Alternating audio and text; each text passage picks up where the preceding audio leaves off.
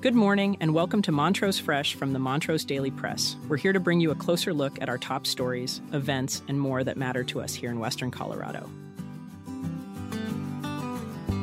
Today, we focus on the ongoing debate in Montrose regarding the legalization of marijuana sales within the city.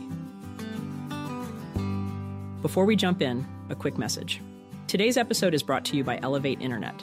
Whether it's for your home or your business, they offer the best speeds at the best price.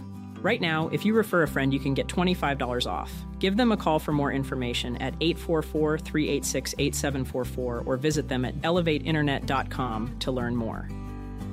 Now, our feature story. Today, we focus on the ongoing debate in Montrose regarding the legalization of marijuana sales within the city. This topic has been a matter of public interest and discussion, especially in light of recent developments involving the City Council and Rocky Mountain Cannabis, a prominent cannabis retailer. In Montrose, individuals currently looking to purchase marijuana must travel beyond the county line. Despite recent discussions that suggested an accelerated timeline, it now appears that Montrose residents might have to wait until at least 2026 for the opportunity to vote on this issue. Earlier this month, Montrose City Council seemed poised to advance an ordinance that would allow a ballot measure concerning the legalization of cannabis sales. City Manager Bill Bell reflected on the moment, noting how close the city was to taking this significant step.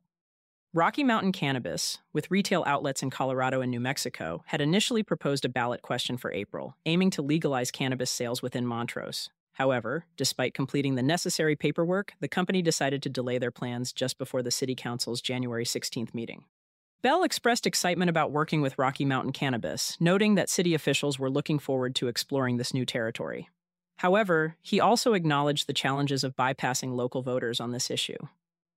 Bell recalled previous local votes on cannabis, where around 70% of voters were opposed, making it difficult to justify a move towards legalization without public support.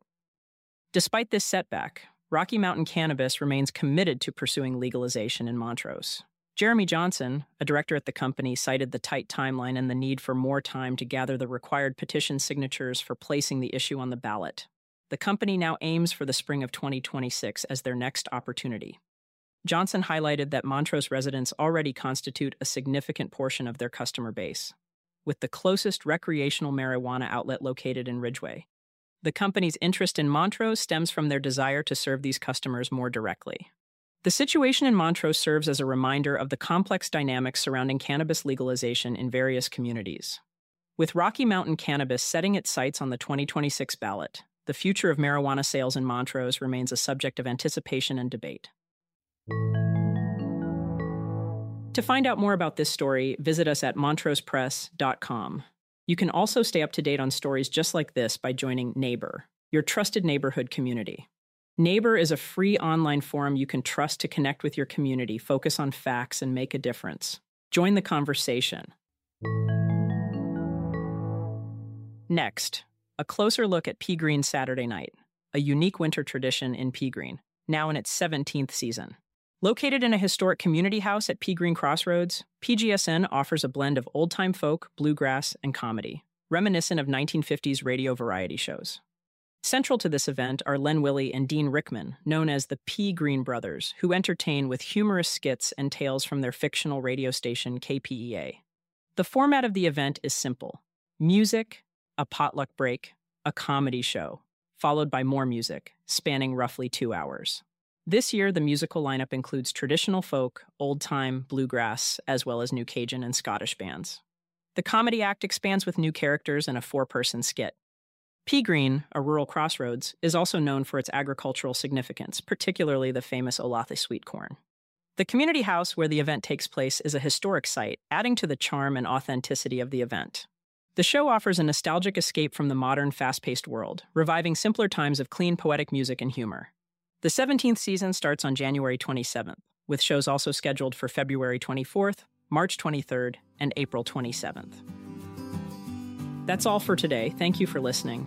For more information on any of these stories, visit us at montrosepress.com and don't forget to check out our sponsor, Elevate Internet. Visit them at elevateinternet.com to learn more.